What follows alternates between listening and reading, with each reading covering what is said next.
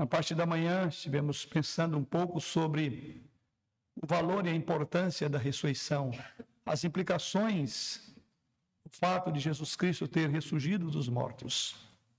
E agora vamos voltar os nossos olhos para um outro momento importante, momento em que ele deveria ser tido por vencido, por acabado, por derrotado, por um fracassado porque o local era de fracasso. Aquele local era o local de derrota. Aliás, não é à toa que o nome dele é chamado de lugar da caveira, lugar de mortos. Mas foi ali que Jesus Cristo triunfou. Vamos pensar essa noite sobre a crucificação de Jesus. Irmãos, quero introduzir o nosso tema dessa noite trazendo à nossa memória aquilo que comumente temos visto que são símbolos e cada religião, cada nação, cada movimento social tem os seus próprios símbolos, através dos quais essas organizações, religiões, movimentos sociais tentam capturar a essência da filosofia que querem transmitir, a base do que define esses movimentos. Por exemplo, o budismo costuma usar uma flor de lótus porque sua forma redonda representa o ciclo de nascimento e a morte, a beleza e a harmonia em meio ao caos. Já o judaísmo atual, como todos nós sabemos, usa a estrela de Davi, que combina dois triângulos, triângulos equiláteros para falar da aliança eterna de Deus com Davi. O Islã usa o símbolo de um crescente e uma estrela que originalmente representa a fase da lua e que, segundo os muçulmanos, foi dada a eles durante o Império Otomano. A União Soviética usou o infame martelo e foi-se para representar a interseção da indústria e da agricultura. A suástica, que se tornou famosa pelos nazistas, apesar da sua longa história, pretendia ela ou pretendia simbolizar a criatividade e a prosperidade. Sim, o símbolo, irmãos, e os símbolos têm poder emocional, têm poder significativo porque eles representam algo além do que eles simplesmente estão demonstrando, além do que é visto nessa simbologia. Um símbolo, como alguém já disse, é uma janela para uma mensagem maior e um significado ainda mais importante, algo mais significativo. Pois bem, pensando sobre essa questão de símbolo, o precioso, inclusive venerado símbolo do cristianismo é, obviamente, a cruz. É a cruz. E assim como outros símbolos, não há dúvida que a cruz ela é carregada de significado, ela é carregada de poder e é impactante quando pensamos na cruz do Calvário. Mas, queridos irmãos, o que torna a cruz totalmente diferente de outros símbolos é o simples fato de que a cruz não é um símbolo naturalmente atraente. Na verdade, no contexto em que ela foi usada, ela era terrivelmente um objeto, um símbolo terrível de tortura, um símbolo de opressão e um símbolo de opressão imperial do Império Romano. Esse é o contexto em que Jesus Cristo foi erigido no madeiro maldito. Então não é de se admirar que o apóstolo Paulo, escrevendo na sua primeira carta aos Coríntios, no capítulo 1, versículo 23, diga que a mensagem da cruz era loucura para os gentios e ofensa para os judeus. Ele diz, mas essa cruz que para um é loucura e para outro é escândalo, diz para nós, veja que Paulo diz, ela é poder de Deus, ela é sabedoria de Deus. A cruz, à primeira vista, ela é ofensiva. John Stott, ao refletir sobre o que as pessoas do primeiro século deveriam ter pensado sobre a cruz, ele faz a seguinte afirmação: como poderia uma pessoa sã adorar como um Deus um homem morto que havia sido condenado com justiça, com criminosos e submetido à forma mais humilhante de, exceção, de execução? A combinação, conclui ele dizendo, de morte, crime, vergonha, o colocava além dos limites do respeito, quanto mais da, da, adoração. É a afirmação de John Stott. Irmãos, o meu objetivo essa noite não é outro senão guiá-los através da passagem que trata da crucificação e morte de Cristo, para mostrar a nós e olharmos esta noite de como a cruz, antes de ser um símbolo de vergonha, ela se tornou símbolo de realização. A cruz se tornou símbolo de salvação. Para fazer isso, eu quero primeiramente entender e estudar com os irmãos o que diz o nosso texto.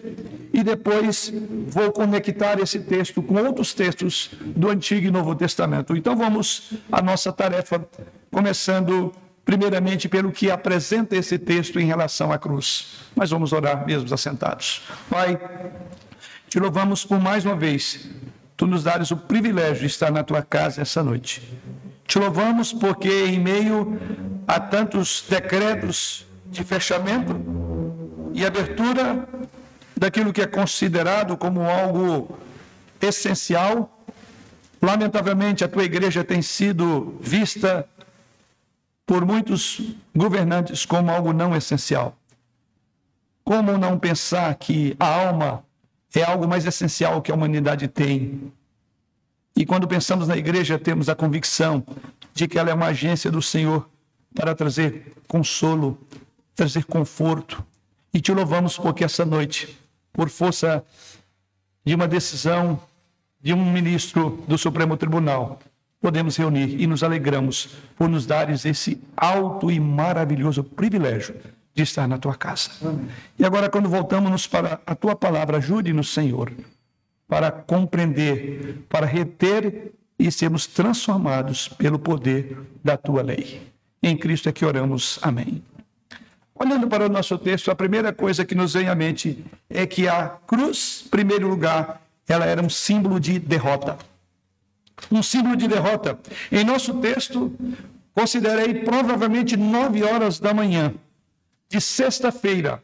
Jesus agora foi traído até aqui por Judas, injustamente acusado pelos líderes religiosos, foi levado perante Pôncio Pilatos, trocado por um criminoso, lembra? Violentamente açoitado e impiedosamente zombado pelos soldados romanos. Visto que a crucificação tinha tanto a ver como mostrar o que se faz com um criminoso, ou que fim deve ser dado a alguém que merece uma pena. Este era o propósito. Então a pessoa condenada, ela era obrigada a carregar esse instrumento de vergonha. Ele era obrigado a carregar a sua própria, o instrumento da sua própria morte. E o texto que lemos aos irmãos, ele está na sequência disso aí, porque o texto diz: ao saírem, verso de número 32, encontraram um sirineu chamado Simão, a quem obrigaram a carregar-lhe a cruz.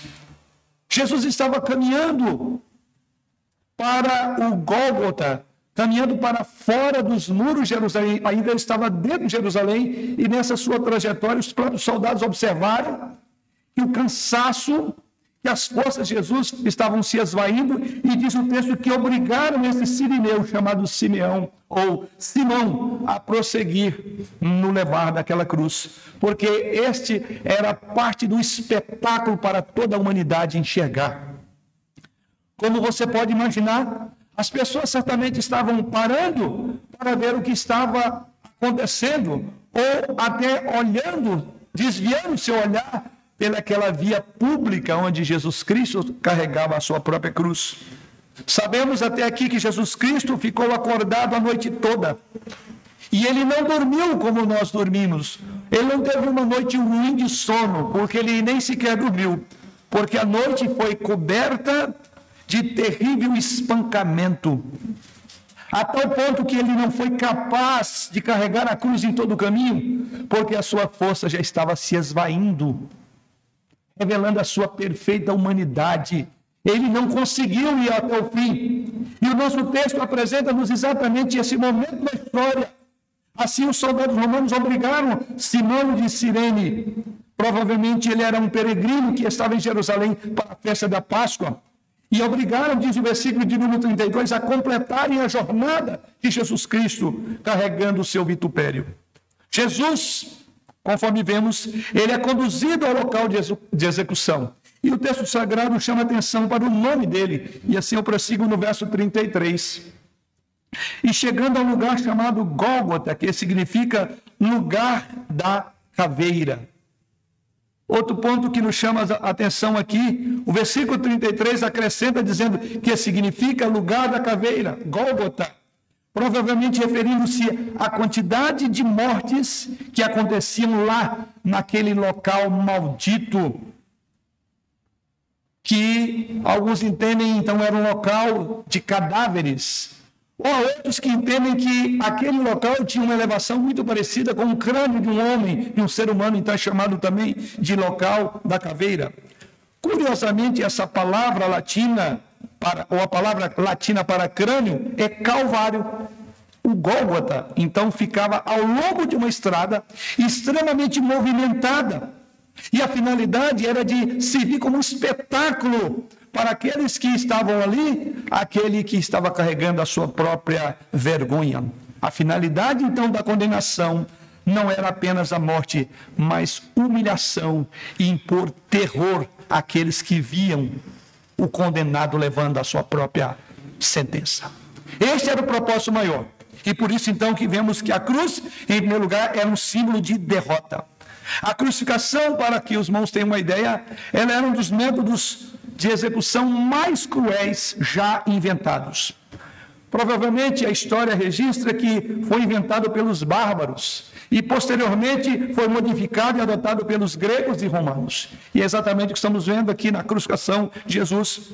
O ponto central deste ato da crucificação, o ponto central de toda a crueldade, era exatamente pelo fato de retardar a morte. O quanto mais retardar, permitindo que a vítima sofresse numa profunda agonia.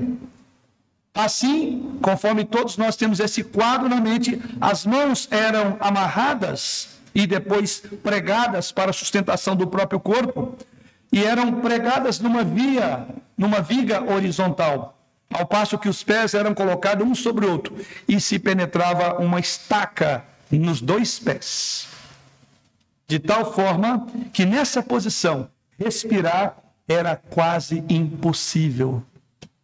Nós estamos vivendo um momento em que essa doença parece que mais nos assusta ninguém quer chegar lá e falar eu precisar de ter oxigênio e me faltar. Você entende a proximidade de Jesus do nosso sofrimento? Ele sabe o que é sofrer, diz as Escrituras. Era quase impossível respirar frequentemente, a crucificação demorava mais de um dia para a pessoa morrer.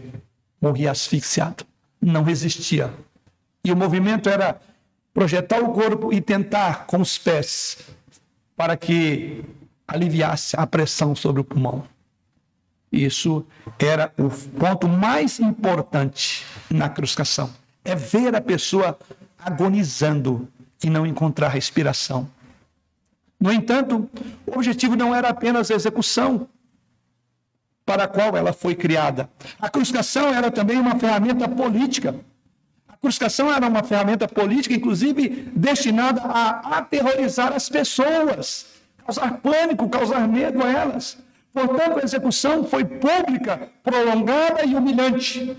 A, crucificação de Jesus foi pública, prolongada e humilhante, que tinha esse propósito o prisioneiro era despido e executado em um local de grande circulação, como dissemos até aqui. Os romanos, inclusive, costumavam usá-la com bastante frequência para matar os judeus. A crucificação tinha tudo a ver com intimidação. Era projetada para enviar a seguinte mensagem: Você está derrotado. A cruz, um símbolo de derrota. Além disso, os judeus viam na crucificação como um símbolo também da maldição de Deus. E não é à toa que eles isso, porque lá em Deuteronômio, capítulo 21, versículo 23, afirma explicitamente que qualquer pessoa que fosse pendurada em uma árvore, ela estava sob a maldição de Deus. Este meio de morte comunicava, então, destruição espiritual e política de forma absoluta. Isso então deve dar-nos uma noção, uma dimensão do horror desse meio de morte ao qual Jesus Cristo foi sujeito, sujeitado. E os desafios que se apresentou para Jesus Cristo. Não há dúvida, então, que ela era um símbolo de derrota.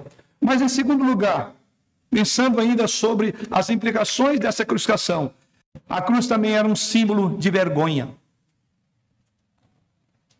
Um símbolo de vergonha. No centro, então, desta horrível crucificação, tinha também a zombaria. A pessoa era exposta à vergonha. Então, a vergonha e a zombaria faziam parte desse processo. Era tão indigno quanto repugnante ver uma pessoa em asfixia morrendo na cruz. O abuso, então, não foi apenas físico, mas também vergonhoso, porque tinha este propósito. Veja o que diz o verso de número 34. Deram-lhe a beber vinho com fel, mas ele, provando, não quis beber. O verso 34, vejam aí, irmãos, ele mostra-nos que os soldados ofereceram a Jesus vinho misturado com fel.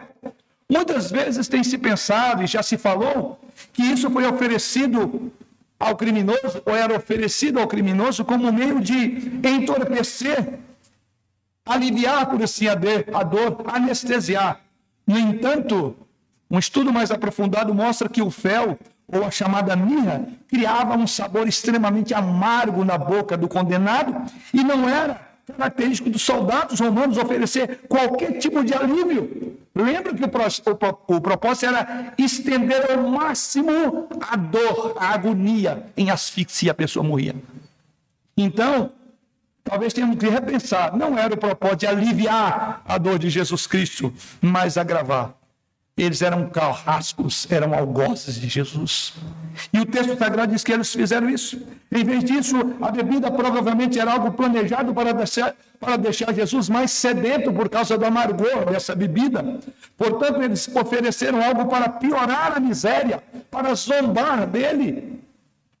Os soldados foram encarregados, diz agora o verso de número 36, foram encarregados de guardar o sepulcro, ou de guardar, melhor dizendo, aquele momento.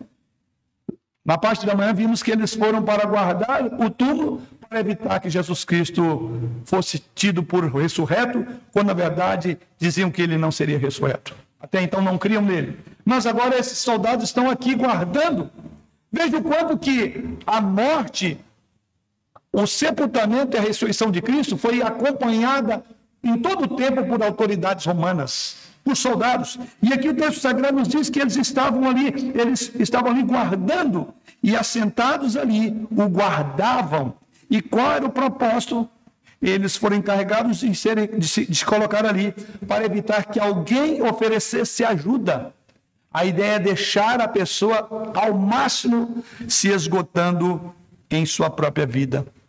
Enquanto esperavam os soldados, diz o texto agora no verso de número 35, que eles então repartiram as vestes, tirando a roupa de Jesus Cristo, o expondo à vergonha. É outro ponto que simboliza vergonha. E isso está dito aqui no texto, no verso 37. Algo também que nos é dito mais, e diz ali, foi colocado acima de sua cabeça, puseram escritas as suas acusações. Este é Jesus, o rei dos judeus. Ou seja, acima da cabeça da maioria dos criminosos que morriam esse tipo de morte, que eram condenados a esse tipo de morte, os romanos publicavam as acusações deles. E aqui no versículo 20, 37 nos é dito que foi feito isso em relação a Jesus Cristo. Frequentemente registra a história que era escrito em uma placa branca, e essa placa branca geralmente era escrita em letras pretas ou vermelhas, que era a razão da sua acusação, a causa do seu crime, o objetivo pelo qual a pessoa estava sendo condenada ou fora condenada. Mas é curioso, irmãos, que a acusação contra Jesus foi escrito em hebraico, grego e latim em três línguas. Isso está lá em João capítulo 19, versículo 20. E essa expressão que vemos no nosso versículo 37 diz lá: Este é Jesus, o Rei dos Judeus. Não há dúvida de que Pilatos pretendia que aquela fosse uma declaração ofensiva, Mas é curioso como que o próprio evangelista Mateus, ele inclui por causa da importância da importante ironia. Lembra que Jesus tem que Mateus tem o propósito de falar de Jesus como rei. E é curioso que há uma importante ironia quando Mateus registra esse fato. Afinal, Jesus é realmente rei dos judeus. Lembre-se, esta é a mensagem de Mateus. Esse é o ponto focal de Mateus. E Jesus realmente é o Messias. E Jesus é o rei dos judeus. Ou seja, este é Jesus, o rei dos judeus, o Messias. Mas olhando um pouco mais para o versículo agora 38. Diz aí: foram crucificado com, crucificados com ele dois ladrões, um à sua direita e outro à sua esquerda. Algo mais que tornava vergonhoso é ao lado de quem que Jesus, Jesus Cristo estava. E o verso de número 38 diz que ele foi crucificado entre dois criminosos, dois ladrões. Então imagine o contraste, imagine a vergonha. O rei de Israel, o filho de Deus, está pendurado nada mais, nada menos do que ao lado de dois malfeitores, dois ladrões, uma cruz amaldiçoada, ao lado de homens que foram amaldiçoados também, julgados como criminosos, como malfeitores. Então temos, na verdade, aqui uma grande cena de um grande fracasso, de uma grande vergonha. Os governantes religiosos, poderíamos dizer, venceram. Afinal de contas, não é isso que eles queriam? Roma, na verdade, está fazendo questão de mostrar: olha quem é este rei que se proclamou rei. E mais sério ainda, Deus estava ausente lá. Porque há um clamor de Jesus Cristo. Eli, Eli, Deus meu, Deus meu, Lemá, Sebactane, por que me desamparaste? Mas este quadro vergonhoso piora mais ainda, então veja a vergonha exposta num título que era para desonrá-lo. A maneira como ele é crucificado ao lado de dois ladrões, a maneira como despe o seu corpo, a sua túnica. Mas algo ficou pior ainda. Quando prosseguimos na leitura do texto, nós encontramos aí que Jesus Cristo, depois de pendurado na cruz, três grupos diferentes de pessoas agora passam para zombar dele e tentam envergonhá-lo essas pessoas veem, ele, veem ele e veem em fraqueza e aproveitam a oportunidade para zombar dele. É isso que nos diz o texto sagrado. E assim prossegue o verso de número 39. Os que iam passando blasfemavam dele, meneando a cabeça e dizendo: Tu que destróis o santuário, em três dias e o reedifica. Salva-te a ti mesmo, se és filho de Deus e desce da cruz. Três grupos. O primeiro grupo, como vemos aí nos versos 39 e 40, era o grupo daqueles que simplesmente diziam: o que é que esse homem está fazendo nesse lugar? Lembra, como disse, ela era colocada num ponto estratégico de uma via de muito fluxo de pessoas. Era comum, que era para ser mesmo um espetáculo. E diz que no meio desses transeuntes vieram aqueles que diziam exatamente isso. Mas quem é você? Bem, esse texto nos diz que enquanto as pessoas passavam, essas pessoas zombavam de Jesus Cristo, em grego a palavra é blasfemavam dele e balançavam a cabeça para ele enquanto insultavam. Ouça o que essas pessoas dizem no verso de número 40: Ó tu que destróis o santuário e em três dias o reedificas, salva-te a ti mesmo, se és filho de Deus. Eles estão questionando o que ele disse sobre si mesmo. Eles estão questionando sobre o poder de Jesus, que ele disse isso. Além disso, observe como essas acusações são semelhantes às acusações que Satanás proferiu em relação a Jesus Cristo quando da sua tentação. Se tu és filho de Deus, eles desafiam Jesus a provar quem ele é, usando o seu poder para si mesmo. O ministério de Jesus começou como? Satanás dizendo: alimenta, pula desse pináculo, evoca o poder, salva-te a ti mesmo. E o ministério de Jesus Cristo termina, de novo com Satanás de novo. Ele vem, aquela mesma voz que ele não conseguiu convencer Cristo de multiplicar os pães, de saltar do pináculo, Lembra na tentação? Essa voz vem na voz da multidão. Salva-te a ti mesmo. Não consegue entender que por trás dessa cena algo muito maior acontecendo. Aquilo que a multidão não poderia ver. O diabo estava ali tentando Jesus Cristo e dizendo pela boca desses primeiros transeuntes: salva-te a ti mesmo. Se você é Deus, salva-te. Mas não para por aí. O texto sagrado prossegue dizendo algo mais.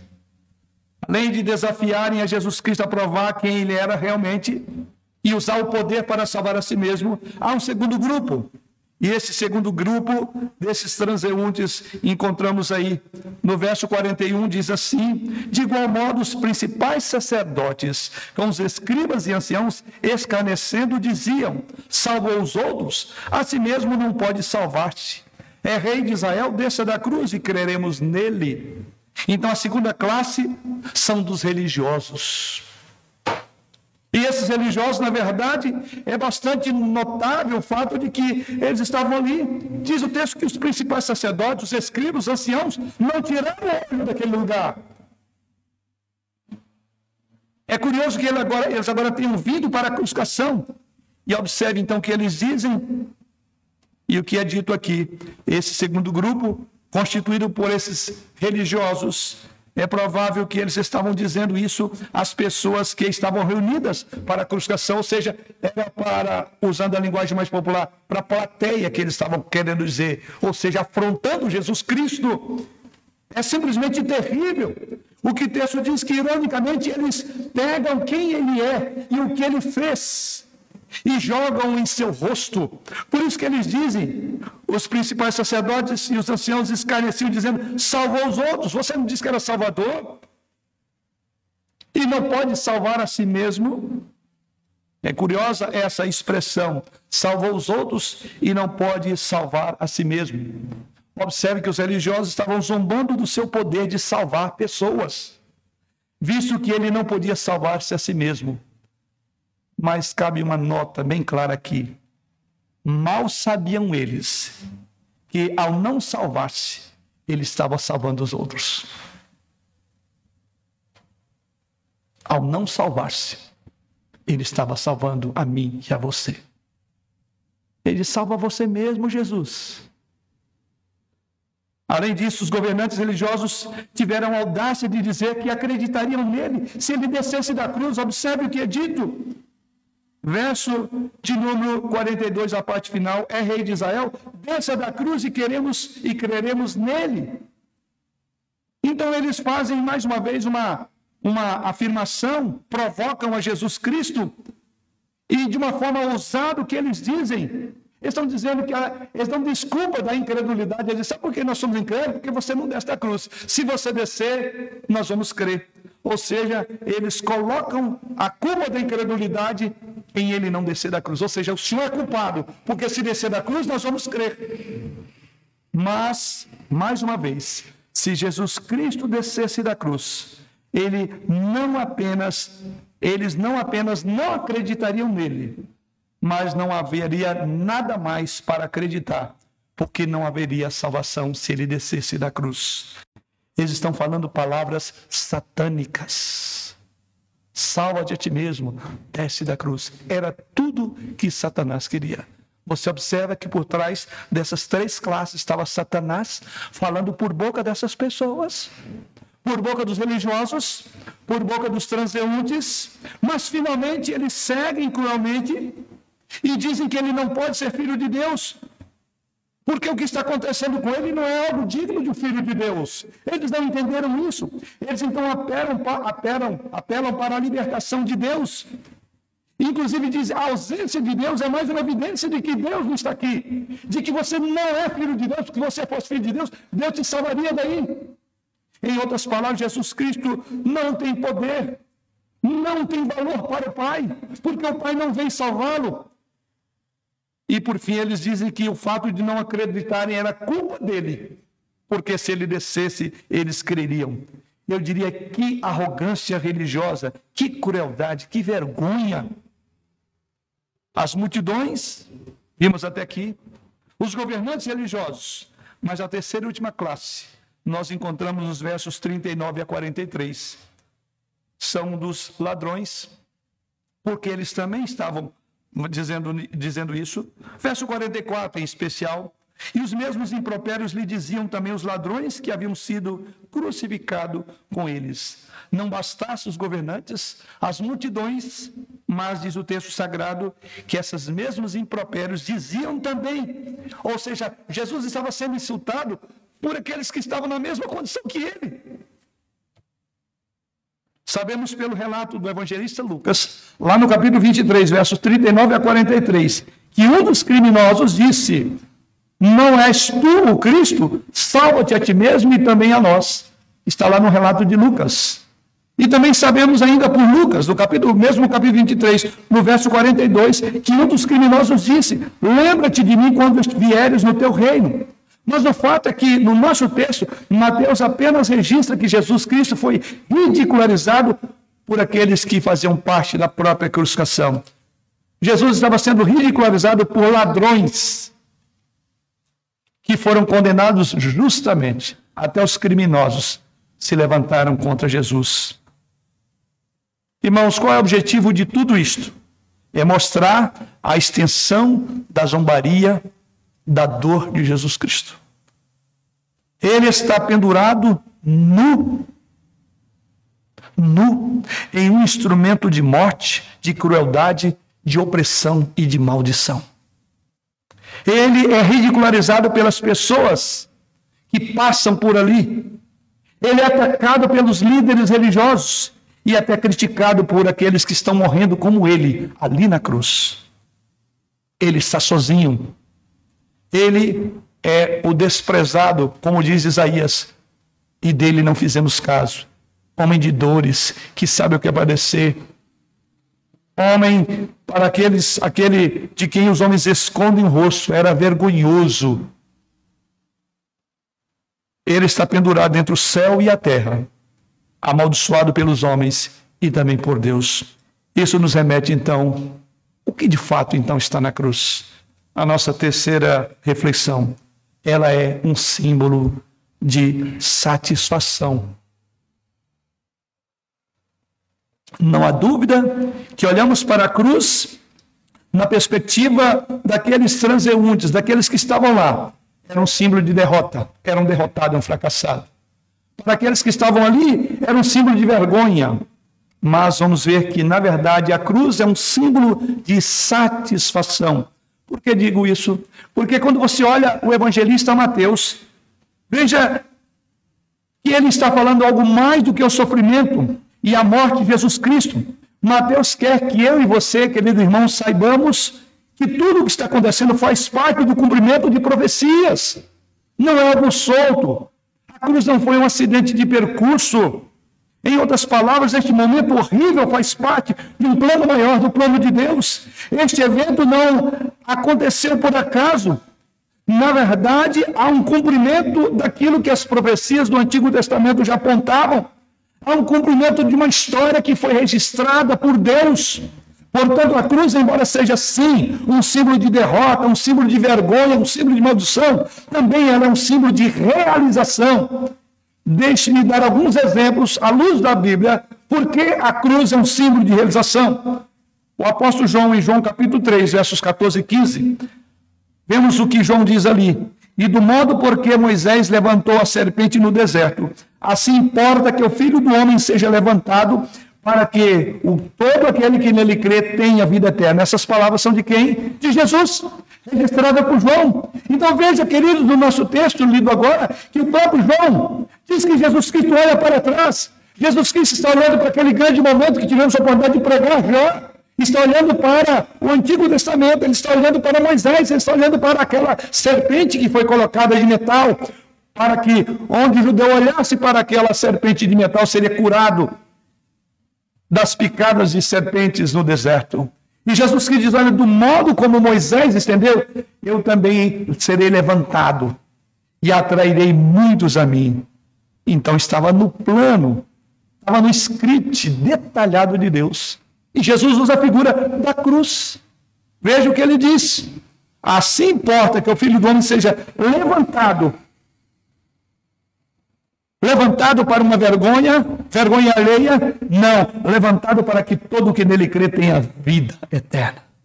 Na cruz, a vida foi designada para a morte, mas estragada foi a morte, na morte de Jesus. Não é isso que cremos? Não é isso que ouvimos hoje de manhã? Que coisa maravilhosa a cruz, queridos. Sim, mas prosseguindo um pouco mais, o salmista, lá no Salmo 69, versículo 21, escreve esse salmo, mas a oferta do vinho misturado com fel é vista também por Jesus Cristo. Porque ali no salmo é dito assim: por alimento me deram fel, e na minha sede me deram a beber vinagre. É assim que a crucificação de Cristo, aquele momento que vimos hoje aqui, já foi predito por, pelo salmista. Então está falando de um momento específico da crucificação. A divisão das vestes pelo lançamento da sorte também tem um paralelo. Olhe lá comigo no Salmo 22, versículo 18, diz lá: Posso contar todos os meus ossos.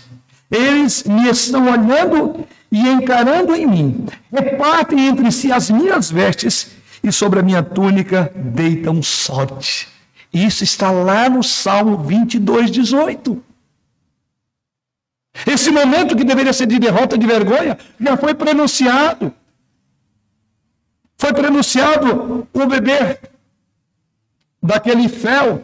Foi já anunciado e pronunciado quantas vestes que seriam rasgadas, como vemos na mensagem essa noite. Não deveria ser surpresa que Jesus foi crucificado com criminosos.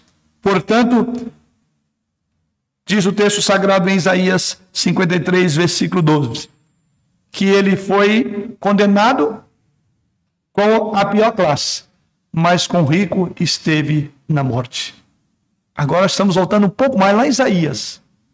Designaram-lhe a sepultura com os perversos, com os bandidos, com uma morte qualquer, mas com o rico esteve na morte, porque pela provisão divina os seus ossos não seriam quebrados e não foram. Porque Jesus não estava lidando com o Império Romano, com os religiosos de sua época. Jesus que estava lidando com os nossos pecados. E isso ele fez por mandado do Pai e por amor, como cantamos ainda há pouco. Por amor ele se entregou por mim e por você. Você então entende que na cruz tem vitória, celebração e não derrota. Jesus parece também estar vivendo o Salmo 22, versos 7 e 8 Enquanto ele é zombado e repreendido, o Salmo 22, verso 7 e 8 diz assim: Todos que me veem zombam de mim, afrouxam os lábios e meneiam a cabeça. Confiou no Senhor, livre-o ele, salve-o ele, pois tem prazer. Você vê que na íntegra foi cumprido isso no nosso texto. Mateus quer então que nós saibamos que o que está acontecendo aqui tem um propósito além do que vemos no texto. Deus está trabalhando para redimir-nos do pecado. Deus está na sua obra incansável, maravilhosa, da redenção de pecadores como eu e você. É o mesmo tema que o apóstolo Pedro usou 50 dias depois deste momento, quando pregou para uma grande multidão ali no Pentecoste, registrado em Atos capítulo 2, versos 22 a 24. No cômputo do seu sermão, Veja o que Pedro diz, os versos 22 a 24. Ouça o que ele diz: Varões israelitas, atendei a estas palavras. Jesus, o Nazareno, varão aprovado por Deus diante de vós, com milagres, prodígios e sinais, os quais o próprio Deus realizou por intermédio dele entre vós, como vós mesmos sabeis. Sendo este entregue, olha o que ele diz, pelo determinado desígnio e presciência de Deus. Jesus foi entregue por desígnio e presciência de Deus. Vós o mataste, crucificando-o por mãos iníquas, ou de iníquos, ao qual, porém, Deus ressuscitou, rompendo os grilhões da morte, porquanto não era possível fosse ele retido pela morte. Ele diz: foi pelo desígnio e presciência de Deus com tanta precisão que quando você olha para o Salmo, você olha para o Antigo Testamento, você vê na íntegra toda essa cena terrível que estamos vendo essa noite, está profetizada detalhadamente. Em outras palavras, A cruz, ela, na verdade, eu diria que ela é um maravilhoso, um lindo símbolo da capacidade de Deus ser Deus. Não é à toa que Paulo diz, ela é loucura para alguns, é escândalo para outros, mas ele diz para nós, para nós somos salvos, ela é poder de Deus. Ela é o quê? Sabedoria. E é por isso então que eu digo que ela é um, é um lindo símbolo da capacidade de Deus ser aquilo que ele é, Deus. Pense nisso. Deus é capaz de pegar o símbolo mais horrível conhecido do povo judeu durante toda a sua vida. E ele usa esse símbolo para comunicar que os seus planos nunca falham. Aquilo que deveria ser derrota foi ali que ele triunfou sobre a morte. As pessoas que viram Jesus morrer não tinham ideia do que estava acontecendo naquele momento horrível. Até mesmo as ações do próprio Satanás, todas elas estavam funcionando num plano detalhado de Deus. Ou seja, debaixo desse local desprezível chamado Gólgota, lugar da caveira, está o fluxo da providência divina a jorrar em graça e misericórdia, a sangrar por mim e por você. Deus está cumprindo a sua palavra neste momento. Isso então me remete ao último tópico da nossa meditação. A cruz é um símbolo de salvação. A cruz é um símbolo de salvação.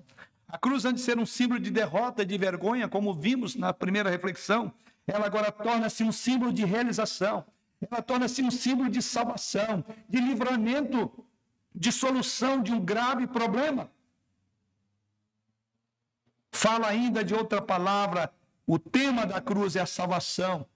E esse tema ele vem lá do Antigo Testamento até o Novo Testamento.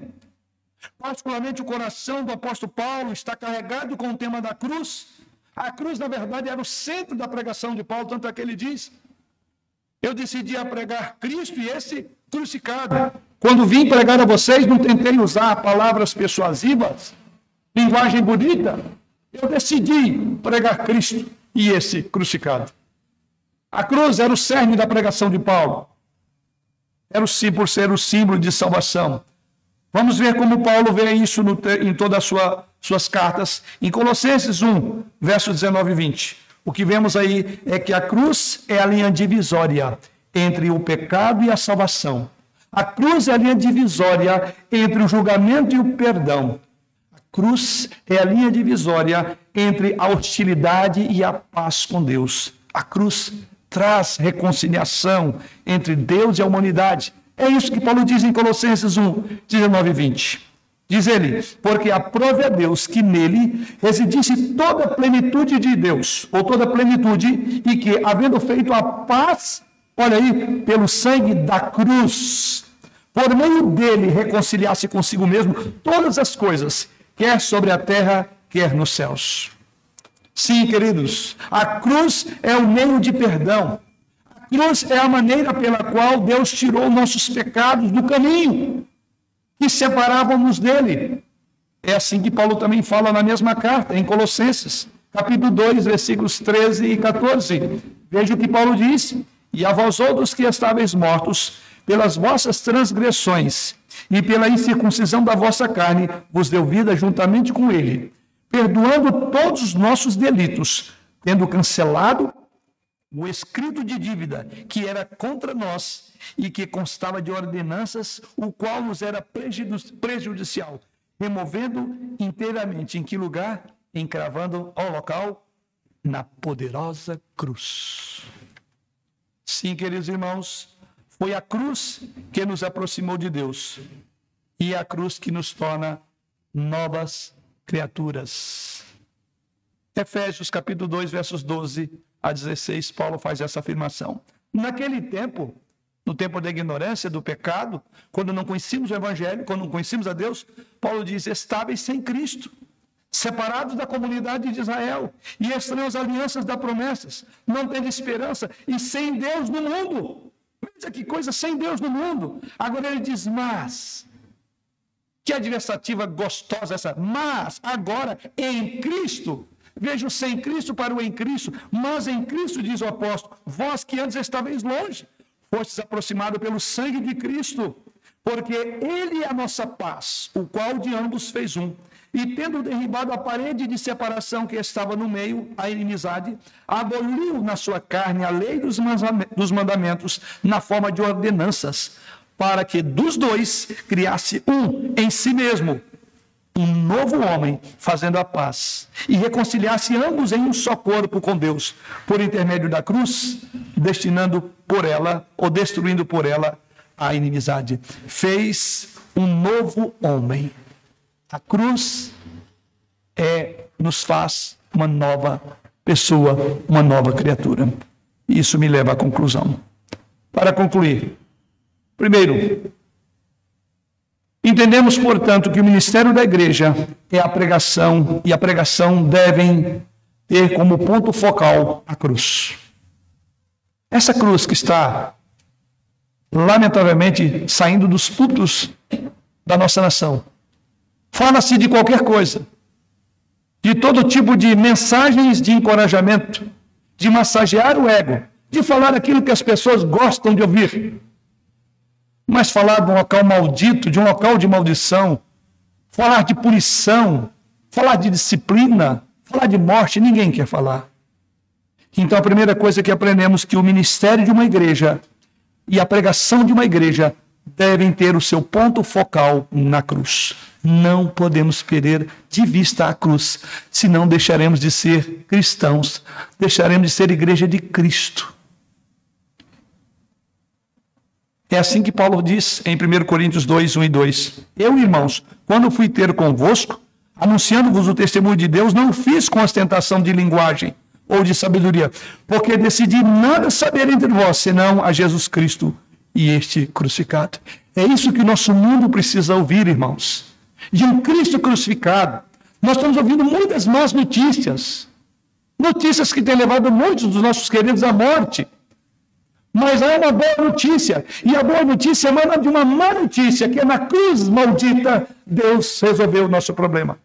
Então não vamos perder este foco e assim como Paulo diz, decidi, decidi saber nem nenhuma coisa senão a Jesus Cristo e esse crucificado. O mundo, a pós-modernidade, não tirará da igreja a verdadeira linguagem que ela tem que usar, como a desta noite. Porque aqui encontramos paz e gozo. A solução, sim, dos nossos problemas. Em segundo lugar, para concluir, você deve ver que é tão central a cruz, não apenas por ser um meio de salvação, mas é a maneira como se vive. Nós vivemos sob a sombra da cruz. Veja o que Paulo diz em Gálatas 2, 19 e 20: Estou crucificado com Cristo. Logo, já não sou eu quem vive, mas Cristo vive em mim. E este viver que agora tenho, tenho na carne, vivo pela fé no Filho de Deus, que me amou e a si mesmo se entregou por mim. Então a cruz não é apenas uma referência para a nossa salvação, mas é um modo de vida é a, é a sombra dela. Ele diz: Vivo pela fé no Filho de Deus que me amou. Por outro lado, a cruz significa que você não precisa mais servir ao pecado. A cruz é a vitória sobre o pecado. Paulo diz isso em Romanos 6, verso 6. E veja o que ele diz: Sabendo isto, que foi crucificado com ele o nosso velho homem, para que o corpo do pecado seja destruído e não sirvamos o pecado como escravo. Se você perder a referência da cruz, você perde, a referência sobre o seu pecado. Porque toda essa maldição foi por causa do seu pecado e do meu pecado. E Paulo diz exatamente isso: não servir mais ao pecado como escravos. A cruz fala sobre isso. Teve um preço muito caro para o nosso Senhor Jesus, para nós vivemos em pecado. Teve um preço muito caro que nos remete a uma novidade de vida, pensar nas coisas que são do alto, não nas que são da terra porque morreste, a vossa vida está oculta juntamente com Cristo, diz o apóstolo Paulo. Mas ainda a cruz se torna o fundamento de tudo, e a única coisa que podemos e devemos nos orgulhar é na cruz. Em outras palavras, a cruz, a única coisa verdadeiramente digna de nossa confiança, de nossa alegria, de nosso louvor, é a cruz. É a cruz. É assim que Paulo diz em Gálatas 6,14. Mas longe esteja de mim gloriar-me senão na cruz de nosso Senhor Jesus Cristo, pela qual o mundo está crucificado para mim e eu para o mundo. Por que apenas vangloriar no que Paulo diz na cruz? A resposta é simples: porque não há nada maior do que o que aconteceu nesta cruz. Nenhuma coisa, nada. E assim, na cruz vemos como Deus foi capaz de pegar um símbolo de derrota, de vergonha, e transformá-lo em símbolo de realização, de salvação. É verdade que Jesus Cristo tem um emblema de sofrimento, derrota e vergonha, mas Deus que, dê, que dá a última palavra. Deus sempre tem a última palavra. E é como disse o escritor no hino 266 sobre a cruz. A estrofe ele diz, e eu quero concluir aqui: Sim, eu amo a mensagem da cruz. Seu triunfo, meu gozo será pois um dia, em lugar de uma cruz, a coroa Jesus me dará. Louvado seja por esta cruz, que não foi capaz, que não venceu o nosso Senhor Jesus, mas toda vergonha que ele sofreu ali foi para tripudiar sobre a condenação. E ele venceu e ele está vivo. Louvado seja o Senhor. Amém.